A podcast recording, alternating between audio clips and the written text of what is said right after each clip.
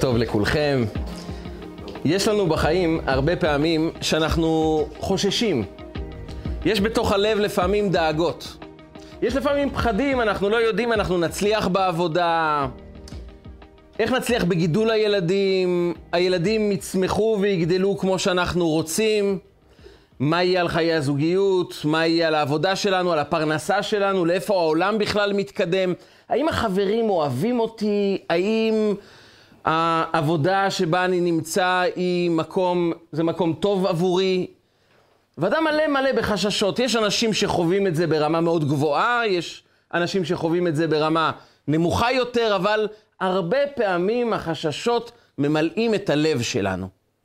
ולא מעט פעמים, אם אנחנו נבחין בזה קצת יותר לעומק, כל אחד ברמה שלו, אדם שחושש מה יהיה במבחן, או איך אני אעבור את ראיון העבודה, או האם אני אצליח להתפרנס בתקופה הזאת.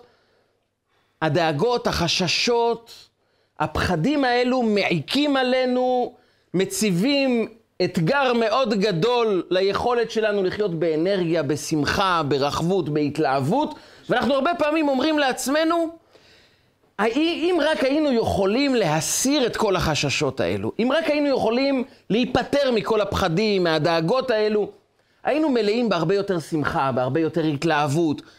אבל החששות האלו חוסמים את הדרך שלנו, חוסמים את ההתלהבות שלנו, את היכולת שלנו לחוות נחת, שמחה, מנוחת הנפש, ובעיקר זה פוגע באנרגיה שלנו ללכת ולהשקיע.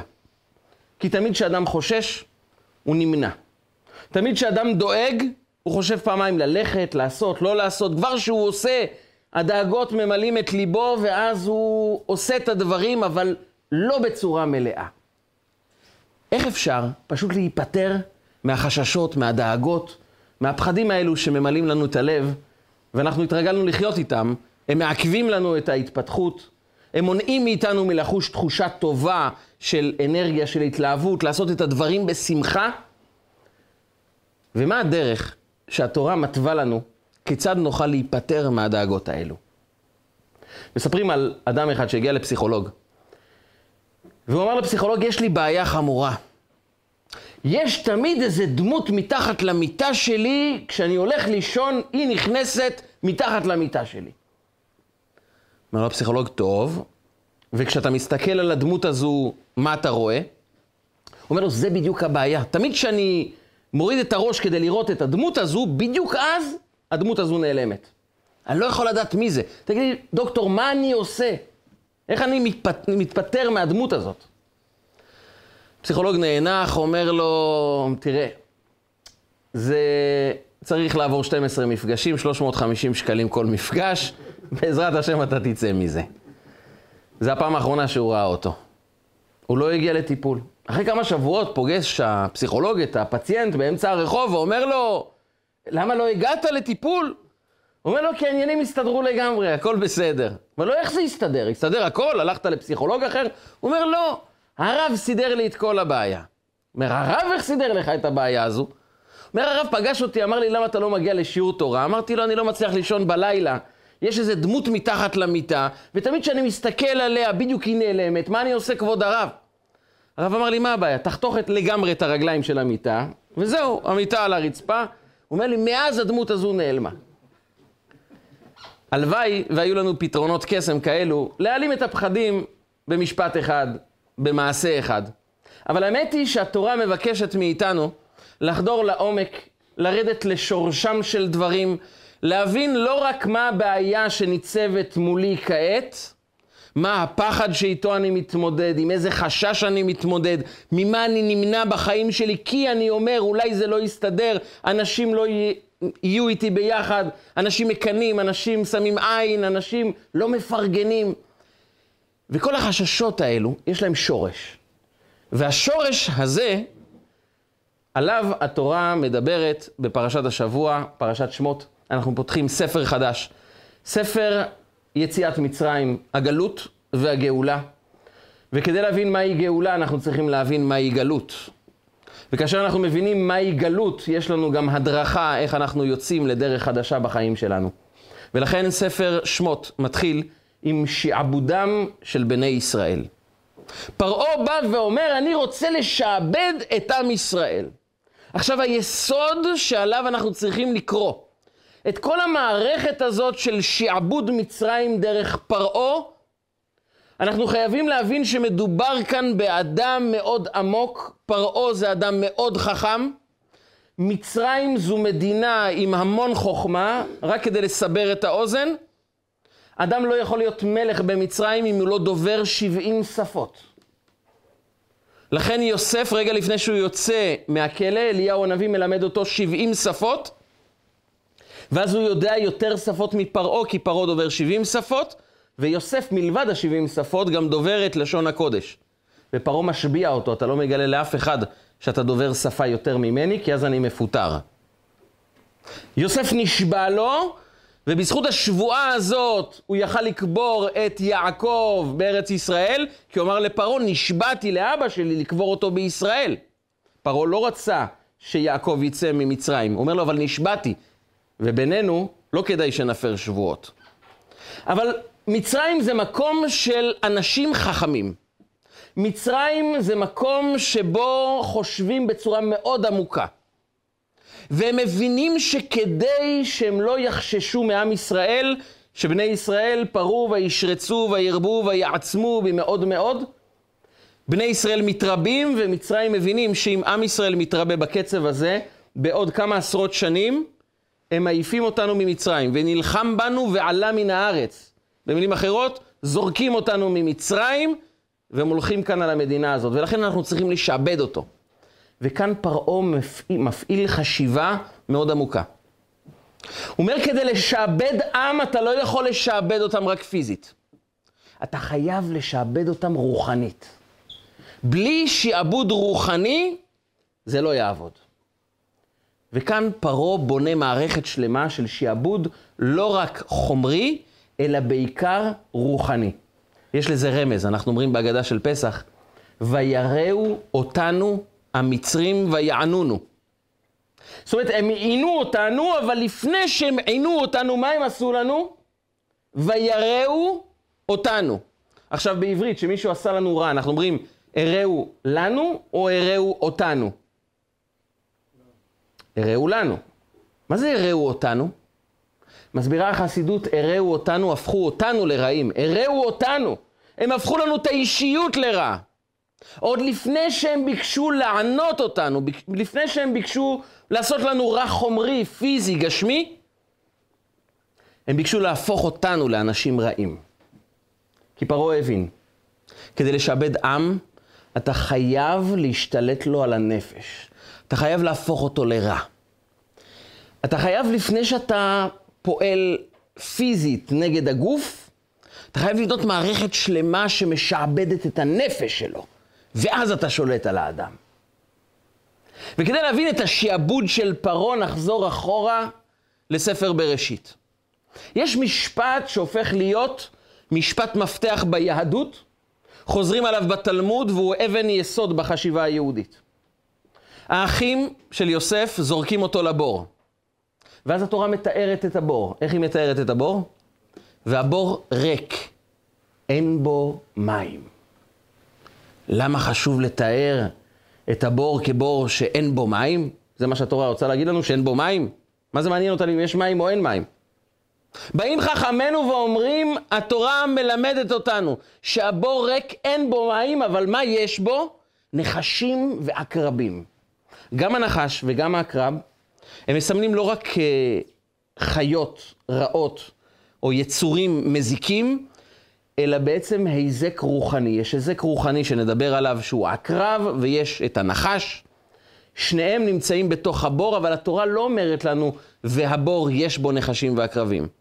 התורה אומרת רק שאין בו מים. אז למה התורה לא אומרת שיש בו נחשים ועקרבים? למה אנחנו צריכים ללמוד את זה מדברי חכמים, ולא פשוט אומרת לנו התורה, יש בו נחשים ועקרבים? כי התורה באה ללמד אותנו יסוד, וזה אחד מהיסודות החשובים בחיים. כדי להביא נחשים ועקרבים לתוך בור, אתה לא צריך לייבא אותם. הם באים לבד בתנאי אחד, שאתה מרוקן את הבור.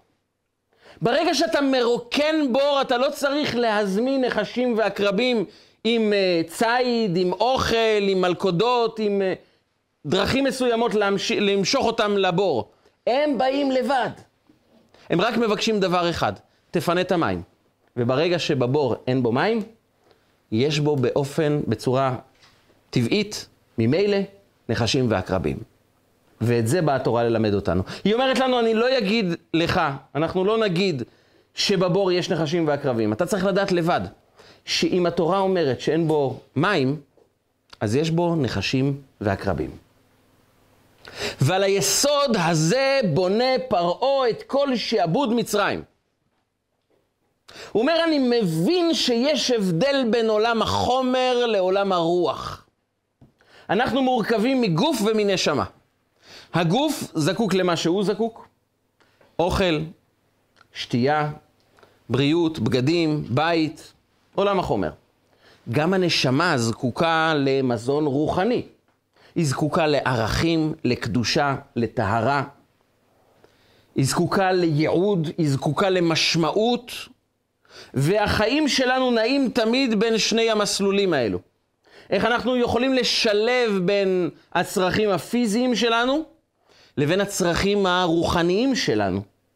איך אנחנו משלבים בין ייעוד, משמעות, ערכים, קדושה, טהרה, לבין ההתעסקות שלנו בעולם החומר, שצריכים גם כסף, וצריכים בית, וצריכים רכב, צריכים בגדים, צריכים אוכל. איך משלבים בין כל הדברים האלו? בין הרוחניות לבין הגשמיות. ואז בא התלמוד ואומר לנו דבר מפתיע. אומר לנו, תדעו לכם כלל. בעולם החומר, כלי ריקן מחזיק. כלי מלא לא מחזיק. מה זה אומר? כלי ריקן, הכוונה כלי כוס ריק, אתה יכול לשים בתוכו יין. אם הכוס מלא ביין, תשפוך יין, מה יקרה? הכל יישפך החוצה. כי כלי ריקן מחזיק, כלי מלא לא מחזיק. ככל שאתה ממלא את הכלי, פיזית אתה לא יכול להכניס בתוכו חומרים אחרים. ברוחניות זה בדיוק הפוך. אתה רוצה שעולם הרוח ייכנס בתוכך. אתה רוצה ערכים, אתה רוצה קדושה, אתה רוצה טהרה, אתה רוצה התעלות רוחנית, הכלל עובד הפוך. כלי מלא מחזיק, כלי ריקן לא מחזיק. ככל שאדם מרוקן מערכים, מרוקן מייעוד, מרוקן משליחות, לא עסוק בדברים אמיתיים, אלא עסוק רק בחולף, בזמני, בעולם החומר, ככל שהוא מרוקן מתוכן רוחני בחיים שלו, אין שום סיכוי שעולם הרוח יחדור לתוכו. כי עולם הרוח, הרוחניות, הקדושה, ההתלהבות הרוחנית, הייעוד, השליחות האישית של כל אחד מאיתנו, נדבקת לתוך אדם שמלא בעשייה רוחנית, שמנותקת מאגו, מתאוות, מרצונות אישיים, חומריים. ככל שאדם יותר רוחני, ככל, מש... ככל שהוא משקיע בעולם הרוח, ככל שהוא משקיע יותר בדברים אמיתיים, בתוכן רוחני, בשליחות, בעזרה לזולת, בהשקעה של חשיבה על מה משמעות חיי, למה אני פה, מה מטרת חיי. ככל שהוא יודע למה הוא נמצא כאן, כך עולם הרוח מתפתח בתוכו הרבה יותר, והוא כלי שיכול להכיל בתוכו הרבה רוחניות, הרבה משמעות בתוך חייו. סיפר לי רב אחד, שהוא הגיע לפגישה עם כמה וכמה חוקרי משטרה. הם רצו לעשות שיעור, ואז הוא שאל אותם, האם יש חוק כזה של אסור לשוטט ברחוב? האם אסור לשוטט? יש חוק כזה שאפשר לעצור אנשים נגד שוטטות? התשובה היא כן. יש חוק כזה שלא אוכפים אותו, אבל אם רואים אדם משוטט ברחוב, עוצרים אותו. למה עוצרים אותו? כי מה אתה משוטט ברחוב? עוצרים אותו, מעכבים אותו. מעכבים אותו. אז העיכוב הזה הוא נובע מהתובנה שאדם לא סתם הולך בעולם הזה. והוא אמר להם, עכשיו תענו לי, מה משמעות החיים שלנו? למה אנחנו פה בעולם? אם אדם לא יודע למה הוא פה, יש לו שוטטות רוחנית. אבל לא עוצרים בן אדם על כזה דבר. אבל למה לא עוצרים אדם על העובדה הזאת שהוא משוטט בעולם ואין לו שום משמעות. אם פיזית אדם הולך ברחוב ואין לו שום מטרה ואומר לשוטר, אין לי מושג מה אני עושה כאן ברחוב, הוא יכול לעכב אותו. רוחנית. אנחנו צריכים לענות לעצמנו על השאלה, למה אנחנו לא מעכבים את עצמנו ושואלים את עצמנו, רגע, מה הייעוד הרוחני שלנו? וזה הכלל שאותו פרעה מבין. כלי מלא מחזיק. ככל שאדם מלא בתובנה שיש לי שליחות בעולם, יש לי מטרה רוחנית שמעבר לכמה כסף אני מרוויח, זה מעבר לאיזה רכב יש לי, כמה אני אוכל, איזה סוג אוכל אני אוכל, באיזה בית אני גר, מה משמעות חיי. ככל שאדם משקיע יותר בתובנה הזו, ככל שאדם ממלא את הכלי שלו בכמה שיותר ערכים רוחניים, בעזרה לזולת, בהשקעה בזולת, בהשקעה שעונה על השאלה למה אני פה, מה אני מביא תועלת לעולם הזה, אז עולם הרוח מתפתח בתוכו. כלי מלא מחזיק. כלי ריקן לא מחזיק. כלי ריקן בחיים הרוחניים שלנו, בעולם הנפש שלנו. ככל שאדם מרוקן מתוכו ערכים רוחניים, ייעוד, משמעות, אז הבור ריק אין בו מים, מה כן יש בו? נחשים ועקרבים. כל הדברים הלא טובים נדבקים רק למקום שיש בו ריקנות. הנפש לא יכולה להישאר ריקנית, היא לא מסוגלת. היא חייבת לאהוב כל הזמן דברים. היא חייבת לפחד מדברים. היא חייבת להשתוקק לדברים מסוימים. היא חייבת לחוש תחושה של מילוי. ואם אדם לא ממלא את הנפש, הנפש מתמלאת מהדברים הכי פשוטים, הכי לא טובים שקיימים באזור. היא ממלאה את עצמה בפחדים, בדברים לא טובים, בערכים לא בריאים, בהתמקדות בדברים השוליים, השפלים של החיים. פתאום אדם מגדיר את עצמו לא לפי הערכים שלו, לא לפי מהי שליחותו, אלא לפי כמה הוא שוקל, איך הוא נראה. לא שאדם לא צריך להקפיד על הבריאות ועל מראה טוב, אלא שהאדם שמגדיר את עצמו לפי ערכים מאוד פיזיים חומריים, זה בגלל העובדה הפשוטה שאין לו שום הגדרה רוחנית לחיים שלו. כי הבור ריק אין בו מים, וכשאין בו מים, הדבר היחיד שקיים בתוכו זה רק נחשים ועקרבים. ופרעה מבין את זה. ובגלל שפרעה מבין את זה, אומר, אני חייב ליצור ריקנות בחיים של העם היהודי. הם מלאים. הם מלאים בתחושה של זהות, אנחנו בניו של יעקב אבינו. אנחנו בני ישראל. ואנחנו בני ישראל, יש בזה אמירה גדולה, אנחנו בניו של יעקב אבינו. יעקב אבינו נלחם על זהות, נלחם על משמעות חיים. הוא יורד למצרים, ובזמן שכל העולם כולו משתוקק לקבל ויזה כדי להתגורר במצרים, המדינה היחידה שיש בה אוכל, מזון, כסף. פרעה מקבל ויזה מהבן שלו, שהוא המשנה למלך, והוא מצטער. הוא מצטער כי הוא צריך לעזוב את ארץ ישראל, את הקדושה, וכואב לו. הוא מבין שבעולם החומר הוא מסודר, אבל מבחינתו יש ערך לחיים, ואת הערך הזה אני מאבד כשאני עוזב את ארץ ישראל ויורד למצרים, וזה כואב לו.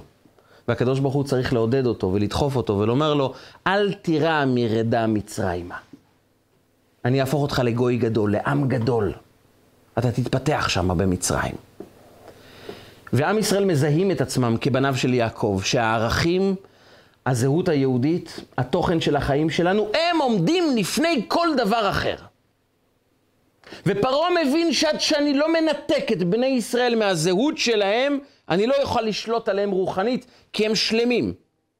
אתה תוכל לשעבד אולי את הגוף שלהם, אבל נפשית, נפשית הם יחושו שיש להם זהות, יש להם משמעות חיים, ואולי הגוף משועבד, הנשמה לא משועבדת. הרבי הקודם מלובביץ', שהוא עבר סבל איום ונורא תחת השלטון הקומוניסטי, הוא עבר עינויים, הוא אמר דבר אחד, רק הגוף שלנו ניתן לשעבד אותו. את הנשמה? את הנשמה לא ניתן לשעבד. כשאנחנו זוכרים מי אנחנו, כשאנחנו יודעים בדיוק מה הזהות שלנו, מה הייעוד שלנו, מה שליחות חיינו, אין שליטה לאף אחד על הנפש שלנו. אנחנו שלמים. ופרעה מבין את הנקודה הזאת, ולכן פרעה אותיות הפער. דרך השליטה של פרעה על עם ישראל היא ליצור פערים באישיות של עם ישראל. ליצור פער בין מי אנחנו באמת לבין איך אנחנו מתנהגים בחיי היומיום שלנו.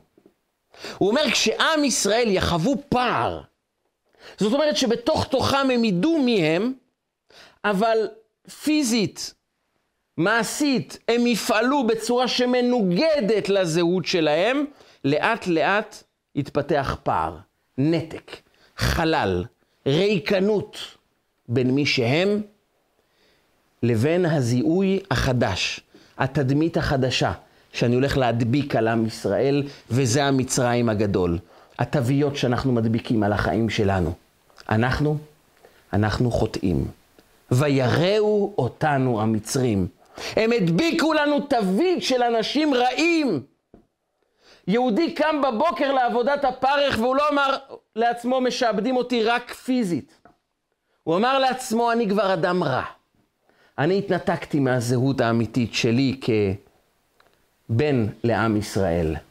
ויראו אותנו המצרים.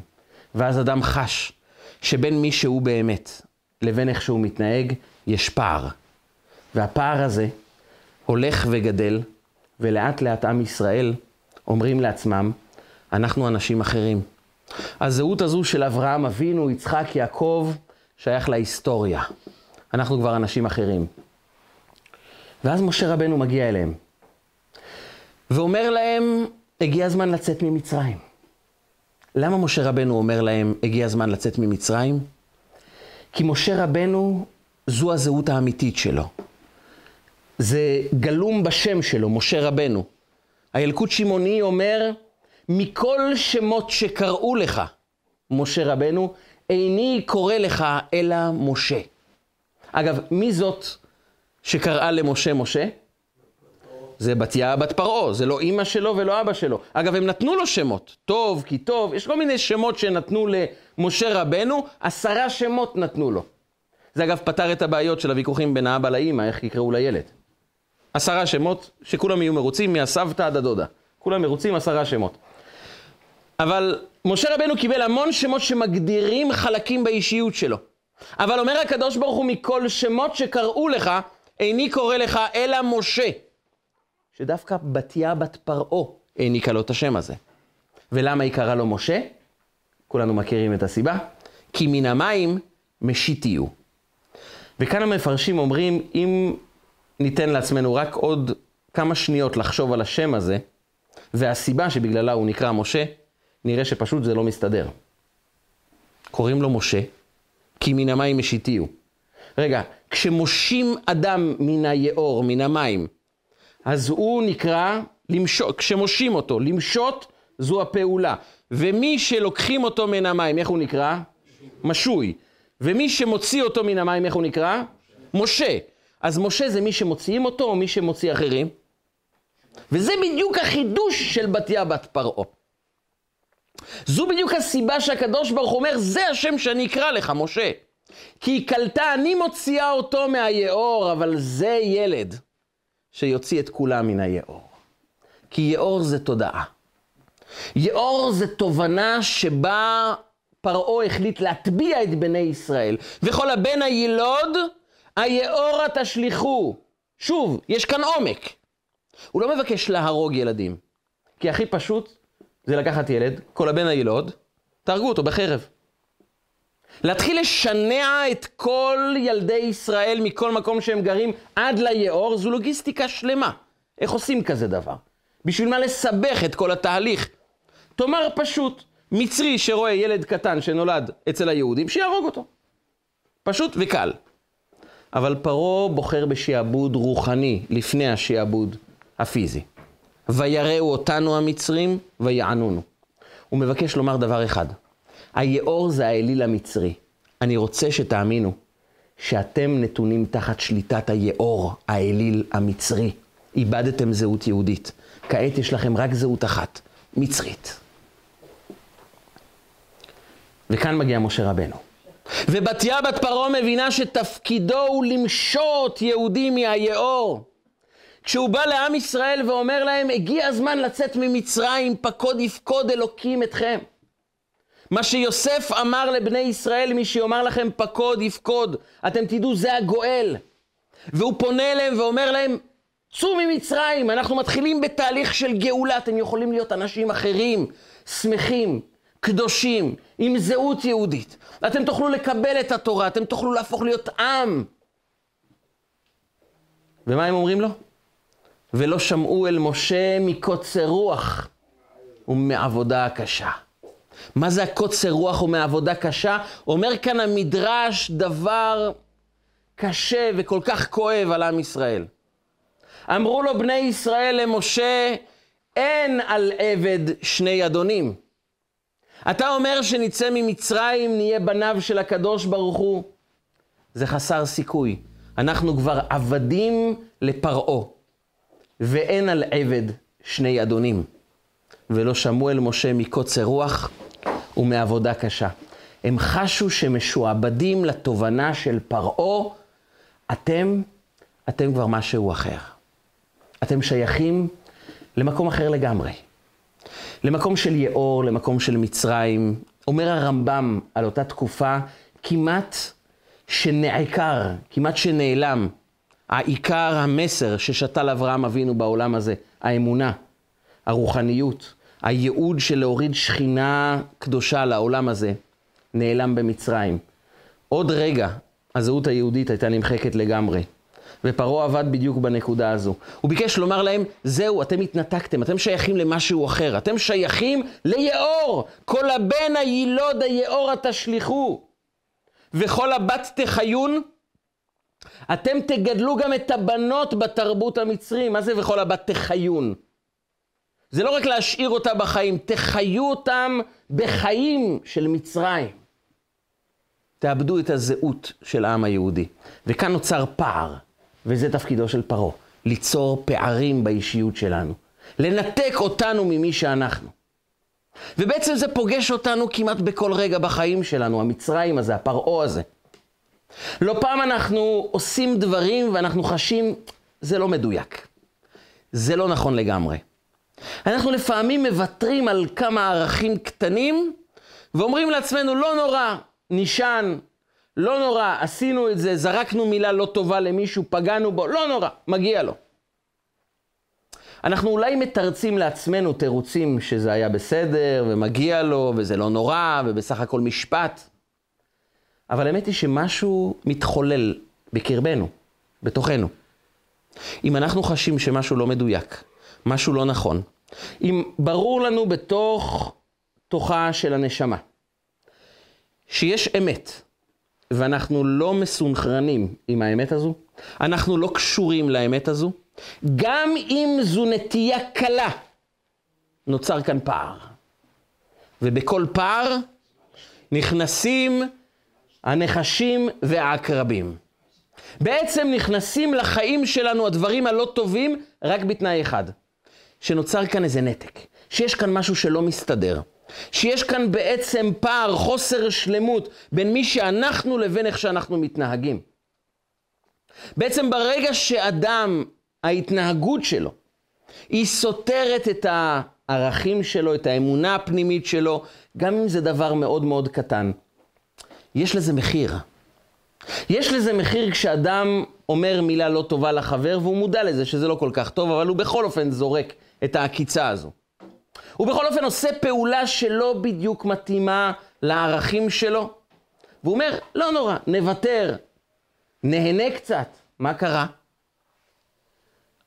התשובה היא שליהנות קצת לא זה הנזק הגדול, אלא העובדה שאדם אמר לעצמו, יש את מי שאני באמת, ועכשיו אני חי חיים אחרים. וגם אם זה בפרט הכי קטן, כאן מתחיל השיעבוד. כאן מתחיל הפער, כאן מתחילה הריקנות, כאן יש כבר פתח לנחש ולעקרב להיכנס לתוך החיים שלנו. וזו הייתה ההתחלה של שעבוד מצרים. אומר המדרש, אמר רבי אלעזר בן רבי שמעון, ויעבידו את בני ישראל בפרך, בפרך מורכב מהמילים בפה רך. מה זה בפה רך? ביום הראשון של השעבוד, פרעה שם על עצמו לבינה, ואמר לבני ישראל, בואו תצטרפו אליי לבנות, צריכים לבנות את מצרים. כולם רואים את פרעה, ומבינים בעומק שפרעה תמיד מסתיר מאחריו משהו. אבל פרעה אמר להם, כל לבנה שאתם בונים, שקל. כך אומר המדרש. כל לבנה שאתם צוברים, בעצם אתם מקבלים שקל כסף, מחיר טוב עבור כל לבנה, כמה לבנים שתעשו, ככה כסף תרוויחו. והשיעבוד היה מאוד מעניין. כל אחד אמר לעצמו, רגע, אני אתן את עצמי יום אחד, אבנה כמה שיותר לבנים, ירוויח המון כסף, והנה, סגרתי יומית מאוד, מאוד טובה. וכל בני ישראל עבדו מהבוקר עד הלילה בלי הפסקה, בלי לנשום כמעט, בלי לאכול, בלי לנוח, ויצרו מקסימום לבנים, כי כל לבנה אתה מביא ומקבל שקל, שזה מחיר טוב. ואז פרעה אמר להם, כל אחד כמה שהוא עשה, תרשמו על פתק. הם רשמו על פתק, ואז הודיעו להם במצרים שעבר חוק שאומר שכל אחד, הלבנים שהוא עשה ביום הראשון, זה מה שהוא מחויב לבנות כל יום, מעכשיו, בלי כסף. כך התחיל השיעבוד. היחיד שאמר לעצמו, אני לא מתפתה לפרעה, יש חובה לבנות, ליצור לבנים, אני יוצר לבנה אחת. זה החובה שלי, זה מה שאני יוצר. ועל פי חוק, עמרם, במשפחה שלו, היו משועבדים רק ללבנה אחת ביום. ובעצם פרעה מציב בפנינו את דרך העבודה של הפערים של הריקנות בחיים שלנו. אנחנו אומרים לעצמנו רק יום אחד, רק דבר קטן. מה זה בסך הכל? ואני גם ארוויח מזה, יש הרבה שקלים שייכנסו אליי. אם אני אוותר על ערך יום אחד, אני יודע שפרעה זה לא אוהב ישראל גדול. אני מבין שהוא רוצה ליצור פערים באישיות שלי. אני מבין שהוא רוצה לנתק אותי ממי שאני, אבל יום אחד יש גם רווח נקי. לא שווה לוותר קצת בשביל להרוויח הרבה? והתשובה היא, כל פעם שאדם מנותק מהאישיות שלו, יש לזה מחיר. זה מתחיל היום שאנחנו חושבים שנרוויח, וזה הופך לעבודת פרך. ועבודת פרך בא לומר לנו, לא רק עבודה שמפרכת, שהיא קשה, זה עבודה שהתחילה בפרח. זה שעבוד ריקנות שהתחילה מתובנה שלא נורא אם אני אוותר על ערכים קצת. לא קרה שום דבר. אבל יש מחיר לפערים. הבור ריק, אין בו מים. כלי ריקן יכול להחזיק רק דברים פיזיים, דברים רוחניים, הוא לא יכול להחזיק. ואז ככל שפרעה מרוקן את עם ישראל מהזהות שלו, ככל שפחות יש לעם ישראל ייעוד רוחני, הוא הופך להיות משועבד לפרעה. וכשהוא משועבד לפרעה, כי הוא מזהה את עצמו כעם שמשועבד לדברים הרעים, לדברים החומריים, לפרעה, הוא רואה בפרעה את המלך שלו. כשמשה רבנו בא וצועק להם, אתם יכולים להיגאל. יש דרך לצאת ממצרים. אלוקים רוצה להפוך אתכם לעם קדוש. הם לא מצליחים להקשיב. הם לא מצליחים לשמוע ולא שמעו אל משה מקוצר רוח ורוחניות קצרה ומעבודה קשה. הם משועבדים במלואם לפרעה. הם לא מצליחים לשמוע את משה. מה שאומר שבתוך הנפש שלנו, ככל שאנחנו משתעבדים לתכתיבים של עולם החומר, אנחנו פחות ופחות יכולים לשמוע את הקול הפנימי של משה רבנו שבתוכנו, שזועק לנו, אתה יכול להיות גדול, אתה יכול להיות רוחני, אתה יכול להיות בעל משמעות, אתה יכול להצליח לשנות את העולם ולהביא אותו למקום טוב יותר. אתה יכול למצוא שליחות חיים, משמעות חיים, ייעוד בעולם. יש משמעות לחיים שלך. המשמעות חיים שלך זה לא מה המראה החיצוני שלך.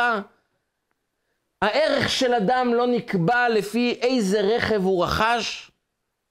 זה לא משנה כמה הוא מרוויח, אלו מדדים חיצוניים שקיימים רק בעולם ריקני. שאז נכנסים הנחשים והקרבים ואומרים לאדם, אתה זה רק החומר, רק הצורה החיצונית שלך. ואז אדם שלא עומד לגמרי לפי התכתיבים של עולם החומר, הוא לא בדיוק נראה כמו שהחליטו במילאן או בפריז, הוא כבר מרגיש שהוא לא שווה שום דבר. וכאן בעולם הרוח. יש לך מסר, יש לך שליחות, יש לך ייעוד בעולם הזה. הייעוד הזה קיים בתוכך מעצם הווייתך, מעצם העובדה שאדם קיים, יש לו שליחות.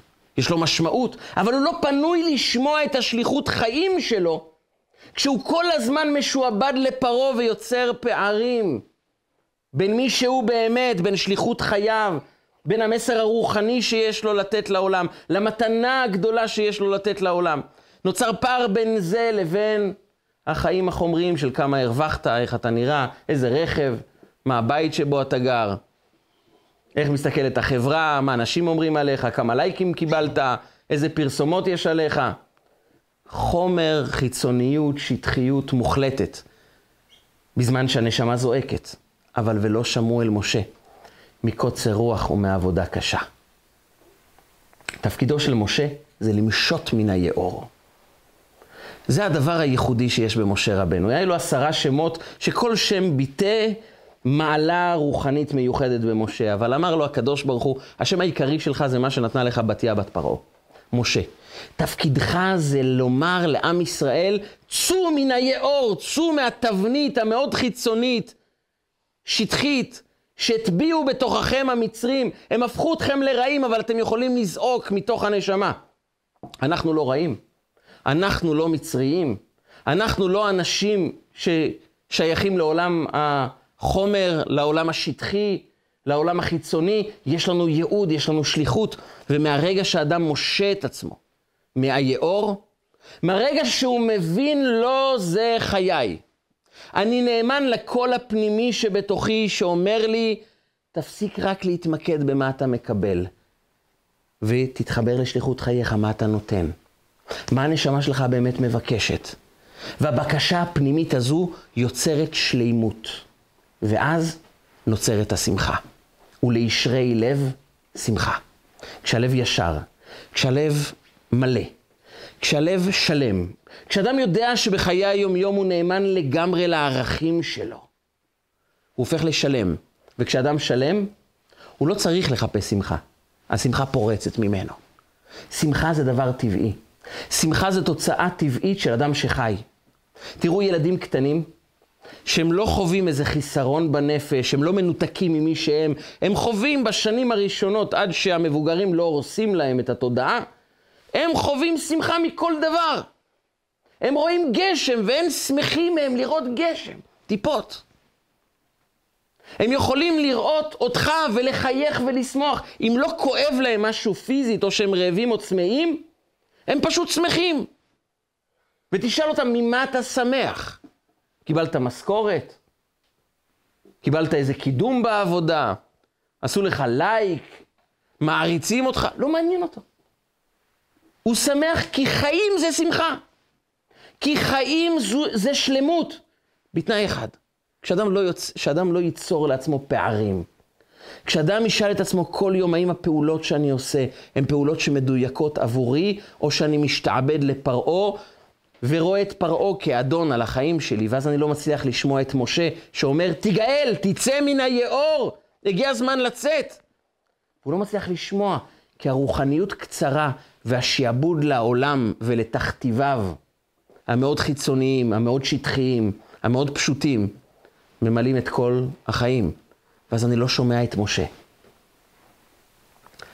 והתחלת יציאת מצרים, זה בעצם הפעולה של משה שהוא בא לומר לעם ישראל, תאמינו. תאמינו שאתם אנשים אחרים.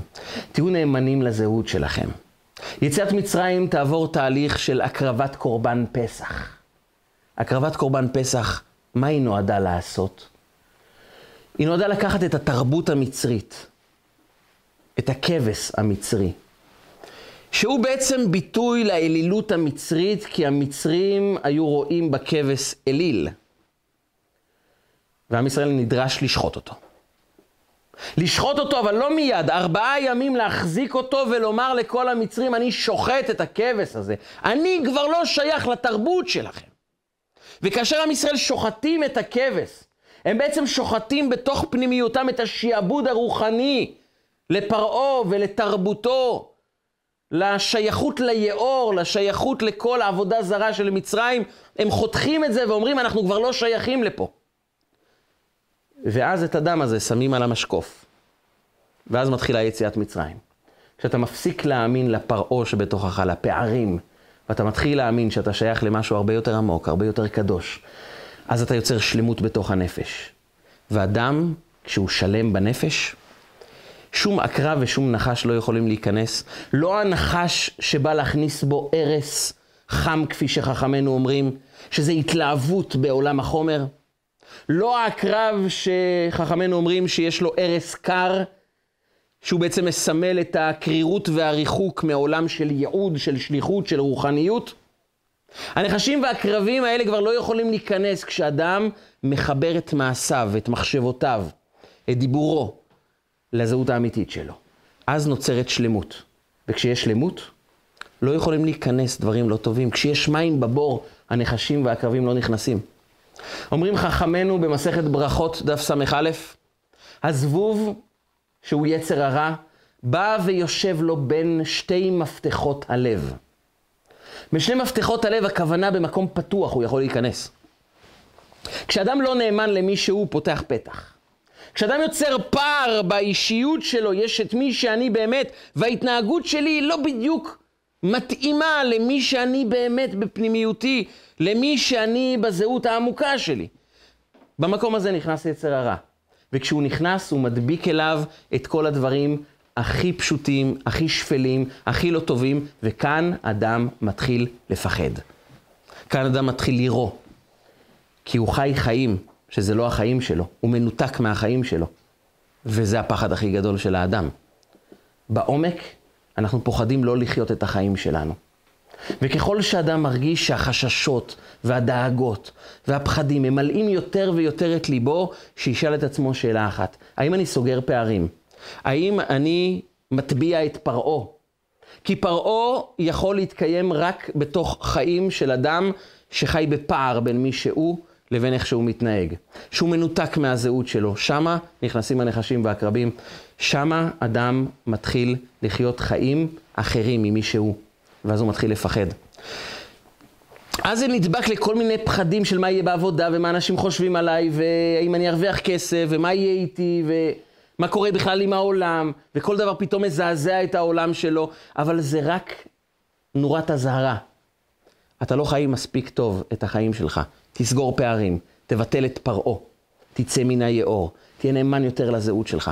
יכול להיות שזה דורש מאמצים פיזיים, חומריים, של לקום בזמן, של להתנהג כמו שצריך, של להיות נאמן לערכים שלנו גם כשזה בא קצת על חשבון נוחות פיזית. אבל המתנה הגדולה שאנחנו מקבלים זה פתאום תחושה של חיבור. אני מתנהג כפי שאני. אני אומר לעצמי מי שאני באמת. אני חי את הזהות האמיתית שלי. לכאן לא יכולים להיכנס לא זבובים, לא יצר הרע, לא נחשים ולא עקרבים, כי הם יכולים להיכנס רק למקום ריקן. כי כלי ריקן מחזיק בעולם החומר. כשיש ריקנות, כמו ואקום זה מושך אליו את כל הדברים הלא טובים. את כל הדברים השטחיים, השפלים שיש בעולם, זה נמשך לריקנות. לא סתם חכמינו קוראים לאנשים לא טובים, אנשים ריקנים. אנשים ריקנים כי הריקנות זו הגדרה של אדם שכל הלא טוב נמשך אליו. כי הוא ריקן. וכאן גם נמצא הפתרון, תתמלא. כשאדם ממלא את שליחות חייו, הוא בעצם מתחיל למלא את החיים שלו בעוד ערכים, בעוד עשייה, בעוד טוב, בעוד ייעוד, בעוד שליחות. כשאדם מגלה שהוא עשה משהו לא טוב, הוא לא מתרץ לעצמו, פגעתי בו, אבל מגיע לו, בסך הכל זה משפט, מה קרה? אומר לעצמו, לא הייתי מדויק, נוצר פער. אני רוצה לסגור את הפער, אני הולך לבקש סליחה. ואז אני משלים איתו, ואני משלים גם עם עצמי. כי כשאנחנו משלימים עם השני, אנחנו סוגרים פער. ואז אנחנו יוצרים שלמות גם בתוך החיים שלנו. ולכן האדם הגדול זה אדם שמוכן לעמוד מול הטעויות שלו ולומר, טעיתי, אני סוגר פערים. זה יהודה, הוא מודה על הטעות. ולכן הוא מלך. כי מלך לא נמצא בפער בין האישיות שלו לבין ההתנהגות שלו. הוא מודה, חטאתי. זה דורש לעמוד בבושה, בביזיון מול כולם, אני אעמוד, אני אעבור את התהליכים, אבל אני לא אשאר עם פער. אני יכול לומר לעצמי, לא, לא חטאתי, לא אביתי, לא פשעתי, אף אחד לא יאמר לי שום דבר. אבל אני לא יפסיק לומר לעצמי כל היום, חטאת, אתה לא מי שאתה. יצרת פער בחיים, והפער מביא לתחושה של חולשה, של פחדים, של... כישלון אישי, אני רואה את עצמי כלא טוב, ואז אני חסר אנרגיה. אז אני לא הופך להיות המלך של החיים. ולכן יהודה, מלשון הודאה, הוא המלך. כי ככל שאדם מודה בטעויות ופועל לשנות אותם, פועל לסגור את הפערים, הוא הופך להיות מלך בחיים שלו. אז הוא מקבל שחרור אמיתי. וזה הדרך היהודית, זו הדרך היהודית שאנחנו מבטלים דרכה את הפרעה בתוך החיים שלנו. אנחנו מפסיקים להתפתות לחריגות קטנות, לפה רך של פרעה, בואו תעשו, תהנו, תקבלו שקל על כל לבנה. עמרם, אבא של משה רבנו, קולט מיד. מי שמתפתה כאן, ישתעבד לנצח. ואני עוצר את זה כאן. אולי יש רווחים, אולי יש הנאות, אולי זה רק דבר קטן, זה רק יום אחד. אני עוצר כאן. אני לא מוכן לתת לעצמי להתנתק ממי שאני אפילו רגע אחד. ובבית הזה נולד משה רבנו, שיודע להוציא את עם ישראל מתוך היאור, משעבוד מצרים. ככל שאנחנו נאמנים לזהות שלנו, למי שאנחנו, אנחנו פחות ופחות חווים ריקנות, ואז, אז הגוף מפנה, הנפש מפנה מעצמה את כל הפחדים, את כל הנחשים, את כל העקבים, הם נמלטים לבד, כי במקום שמלא בערכים, הבור מלא במים, אז באופן טבעי אין בו נחשים ועקרבים. לא צריך להוציא אותם, צריך לשאול את עצמנו, האם אנחנו מתמלאים? האם אנחנו ממלאים? האם אנחנו סוגרים פערים? וכשאנחנו סוגרים פערים, הפחדים נעלמים, כי השורש בא לידי פתרון. אז התוצאות הן תוצאות בהתאם. אני רוצה לסיים ברשותכם בסיפור שקרה עם אה, אחד האסירים היהודים המפורסמים של השנים האחרונות. בארצות הברית, לפני כמה וכמה שנים, עצרו חסיד חב"ד בשם הרב שלום רובשקין. הוא היה מנהל של מפעל בשר, ועצרו אותו בטענות של אה, העלמות מיסים, העסקה של אה, עובדים זרים, אבל זה הפך מהר מאוד למשפט מאוד אנטישמי, שגזרו עליו באופן חריג נגד דעתם של עשרות משפטנים, סנטורים, אנשים אובייקטיביים, שבאו לראות את כל הדיון והמשפט והראו שהמשפט הזה היה נגוע באנטישמיות. הוא נידון ל-27 שנות מאסר. ובאו וערערו על הדין הזה, על פסק הדין, והגישו ערעור, והוא בינתיים בכלא, ועוד ערעור, ועוד ערעור, ויש הגבלה של כמה ערעורים אפשר להגיש. והוא הגיש את הערעור האחרון שלו. זה היה חנוכה. הוא אמור לקבל תשובה כל יום, אם יתקבל הערעור, דיון חדש, ואז עוד עשרות אלפי דולרים לדיונים, לעורכי דין, אבל יש סיכוי כבר לצאת מהמקום הזה. מאות ואלפי יהודים באו ועזרו לכל הדיונים האלו, השתתפו בהוצאות כדי לראות אותו יוצא, כי באמת זה היה סוג של משפט מאוד מאוד אנטישמי, וזה אמרו סנטורים ומשפטנים ועורכי דין בארצות הברית. ורגע לפני שהוא מקבל תשובה סופית, האם התקבלה, התקבל הערעור שלו או לא, הגיע חג החנוכה, הוא ביקש כבר לפני כן רשות להדליק בתא נרות חנוכה. צריכים לבקש אישור מוקדם על זה. והוא קיבל אישור להדליק נרות חנוכה, הכניסו אותו לתא מיוחד בשביל שידליק נרות חנוכה. היה כתוב במסמכים שהוא מבקש לחצי שעה, כפי ההלכה היהודית, היה צריך להוכיח את זה. והביאו אותו לתא ששם הוא יכול להדליק את נרות חנוכה, הוא מאוד שמח, רק ברגע שהוא נכנס לתא הוא גילה שיש שירותים בתוך התא. וזה לא מקום מספיק קדוש כדי לברך על נרות חנוכה. מצד שני, אתה לא בבית שלך, אתה נמצא במקרה בכלא בארצות הברית, שזה לא מקום נעים יותר מדי, וגם לא מתייחסים לבקשות מהסוג הזה שיש פה שירותים, אני רוצה להגיע למקום אחר. אתה לא בבית, אתה בבית כלא. והוא חשב לעצמו להדליק, לוותר, או שלשאול בכל אופן. לשאול זה אומר שהתעצבן עליו הסוער ואומר לו, יכול לומר לו, תפנה את כל החפצים שלך, תחזור לתא שלך, לא רוצה לשמוע ממך שום דבר. אז להדליק או לבקש. ואז הוא החליט, יש בתוכי זהות יהודית, ואני בזהות שלי, שאני רוצה להיות נאמן אליה, אני רוצה להדליק נרות חנוכה כפי ההלכה בצורה מלאה. ואני חי עם הזהות הזו, אז אני הולך לבקש. הוא ניגש לסוער ובביטחון. וכשאדם שלם, כשאדם מלא בתוכו, הוא גם מקרין את זה החוצה. הוא אמר לסוער, אני לא יכול להדליק כאן, יש כאן שירותים. הסוער מסתכל עליו אבל אתה אסיר ואתה לא בא ומבקש עוד בקשות חוץ ממה שנתנו לך. אבל משהו בדיבור שלו היה מאוד חזק, הוא אמר, אני אבקש מהמפקד שלי. והגיע מפקד הסוהרים, ואמר לו, מה אתה רוצה? והוא אמר לו בביטחון מלא, אני יהודי, אני רוצה להדליק נרות חנוכה, אני לא יכול להדליק במקום שיש בו שירותים. אני מבקש להדליק במקום אחר, בבקשה. המפקד הסתכל עליו בעין כזאת בוחנת ואמר לו, בוא איתי. הוא אמר לו, אין תא פנוי אחר, אז בוא תדליק אה, נרות חנוכה במשרד שלי האישי. והוא התיישב בכיסא שלו, ועל השולחן הוא הציב את נרות חנוכה והדליק את נרות חנוכה. רק הוא קיבל אישור לחצי שעה.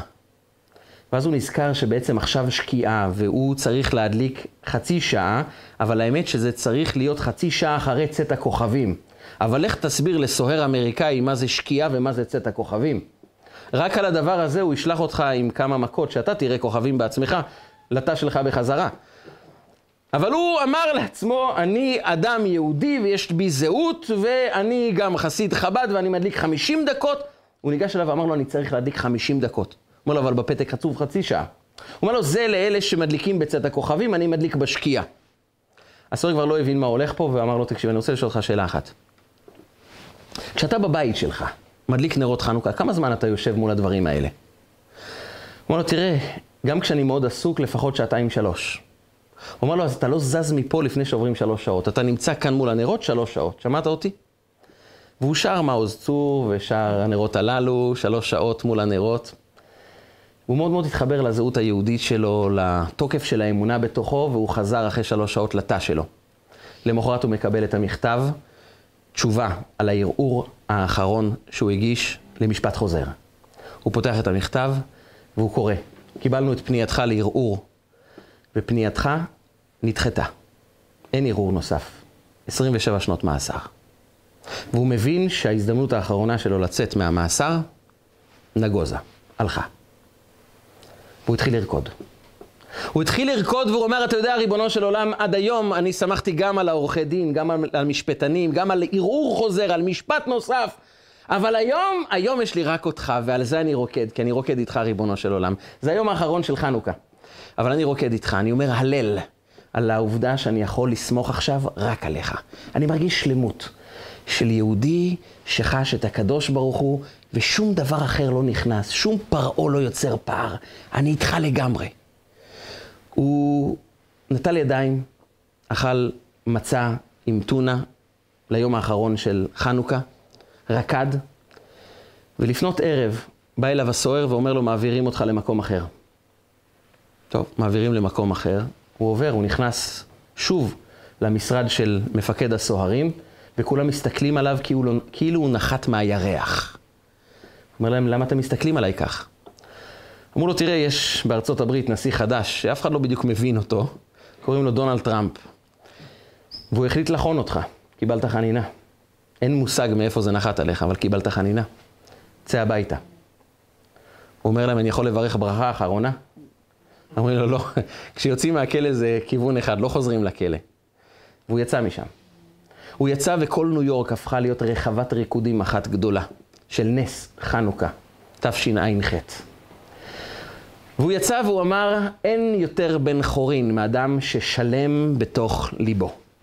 אין יותר בן חורין ממי שאומר לפרעה, לא אתה שולט עליי, לא אתה קובע עבורי מי אני, אלא אני יודע מי אני, וכאשר אני מבטא את זה בעולם, גם הסוהר ייתן לי להדליק נרות חנוכה בתוך המשרד שלו.